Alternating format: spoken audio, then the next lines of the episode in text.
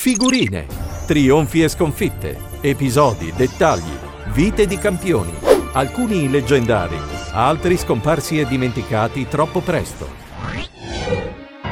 Non si può dire che la natura lo avesse aiutato. Nato nella parte più povera del mondo, un po' strabico, con la spina dorsale deformata, la gamba sinistra più corta di 6 cm, forse per una poliomielite o per malnutrizione, non si sa Aveva problemi alle cartilagini delle ginocchia eppure è stato il più grande funambolo della storia del calcio. Sono Roberto Uggeri e oggi vi racconto la storia di Manuel Francisco dos Santos, detto Garrincia o Mané Garrincia. Questa è la sua figurina. Nasce in una favela di Rio de Janeiro nel 1933. La sorella gli dà questo soprannome perché cammina facendo piccoli saltelli come un uccellino che tutti in Brasile chiamano appunto garrincia. Mané invece è un diminutivo che arriverà più tardi, significa capellone per via della sua folta e fitta chioma.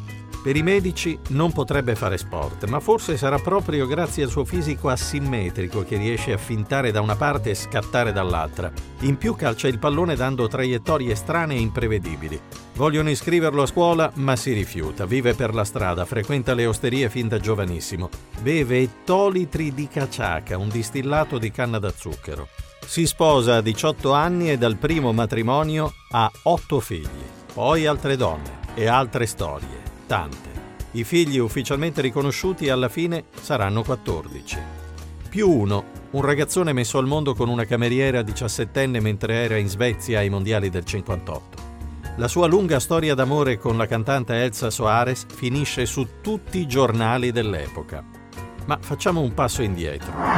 Comincia a giocare come tanti ragazzi in una squadra amatoriale che nel 53 incontra niente meno che il Botafogo ha di fronte il più grande terzino sinistro di quei tempi, Nilton Santos, e lo fa impazzire con i suoi dribbling. Tanto che a fine partita Garrincia viene tesserato per i bianconeri di Rio de Janeiro. Nel 1958 il Brasile lo convoca per il mondiale in Svezia. Lo psicologo della squadra sottopone tutti i giocatori a test attitudinali. Garrincia ottiene un punteggio sotto la soglia minima fissata. È considerato infantile. Però attenzione, lo stesso psicologo boccia anche Pelé. E cosa fa il CT della nazionale? Se ne frega e li convoca tutti e due. Per fortuna, perché il Brasile vince 5 a 2 la finale proprio contro la Svezia. Stessa storia per i mondiali in Cile nel 1962. I Verde Oro eliminano l'Inghilterra e trovano il Cile in semifinale. Il suo marcatore lo maltratta e verso la fine della partita Garrincia non ne può più, reagisce gli rifila un calcio nel sedere, espulso. Per questo non potrebbe giocare la finale, ma intervengono i governi di tutto il Sud America e la squalifica è revocata. Il Brasile vince 3-1 contro la Cecoslovacchia. L'anno dopo, nel 63, avviene una cosa mai successa prima. Pare che Juventus, Inter e Milan lo volessero con l'accordo curioso e clamoroso di farlo giocare un anno in ciascuna squadra. Perché? Perché Garrincia con la sua presenza riempie tutti gli stadi. In Brasile lo chiamano Alegria do Povo, gioia del popolo, il Chaplin del calcio, l'angelo dalle gambe storte. Ma proprio per questo, per l'amore che il suo paese e i tifosi brasiliani provano per lui, l'accordo con il Botafogo non va in porto. Diverso il destino al mondiale inglese nel 66. Il Brasile perde con Ungheria e Portogallo, eliminato al primo turno. Subito dopo Garrincia con Elsa Soares viene in Italia.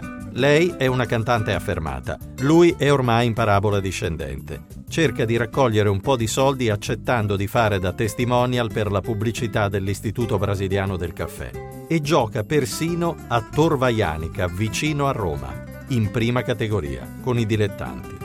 100.000 lire a partita, questo è lo stipendio di Mané Garrincia, rovinato anche economicamente dall'alcol e da uno stile di vita sempre votato agli eccessi. Non dura molto, ma le magie sia in campo che in allenamento non mancano e lasciano esterrefatti i compagni che prima di lui uno così non lo avevano mai visto.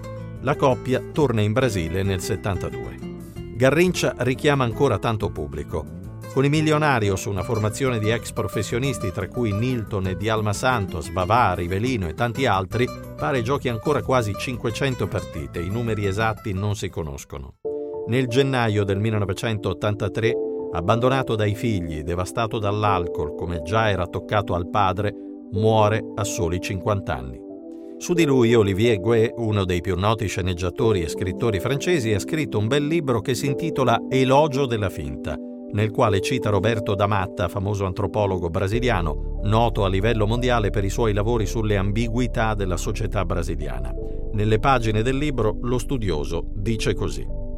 Ora, per diventare celebre, l'individuo ambizioso come il calciatore deve essere un ottimo dribblatore. Il principio primo del dribbling è la destabilizzazione dell'avversario, la trasgressione, ma senza commettere reati né fare ricorso alla forza. Bisogna restare nelle zone grigie della società. Il malandro agisce nello stesso modo, seduce, approfitta di una situazione per soddisfare il suo piacere e inganna se necessario, ma entro i limiti, limiti della legge.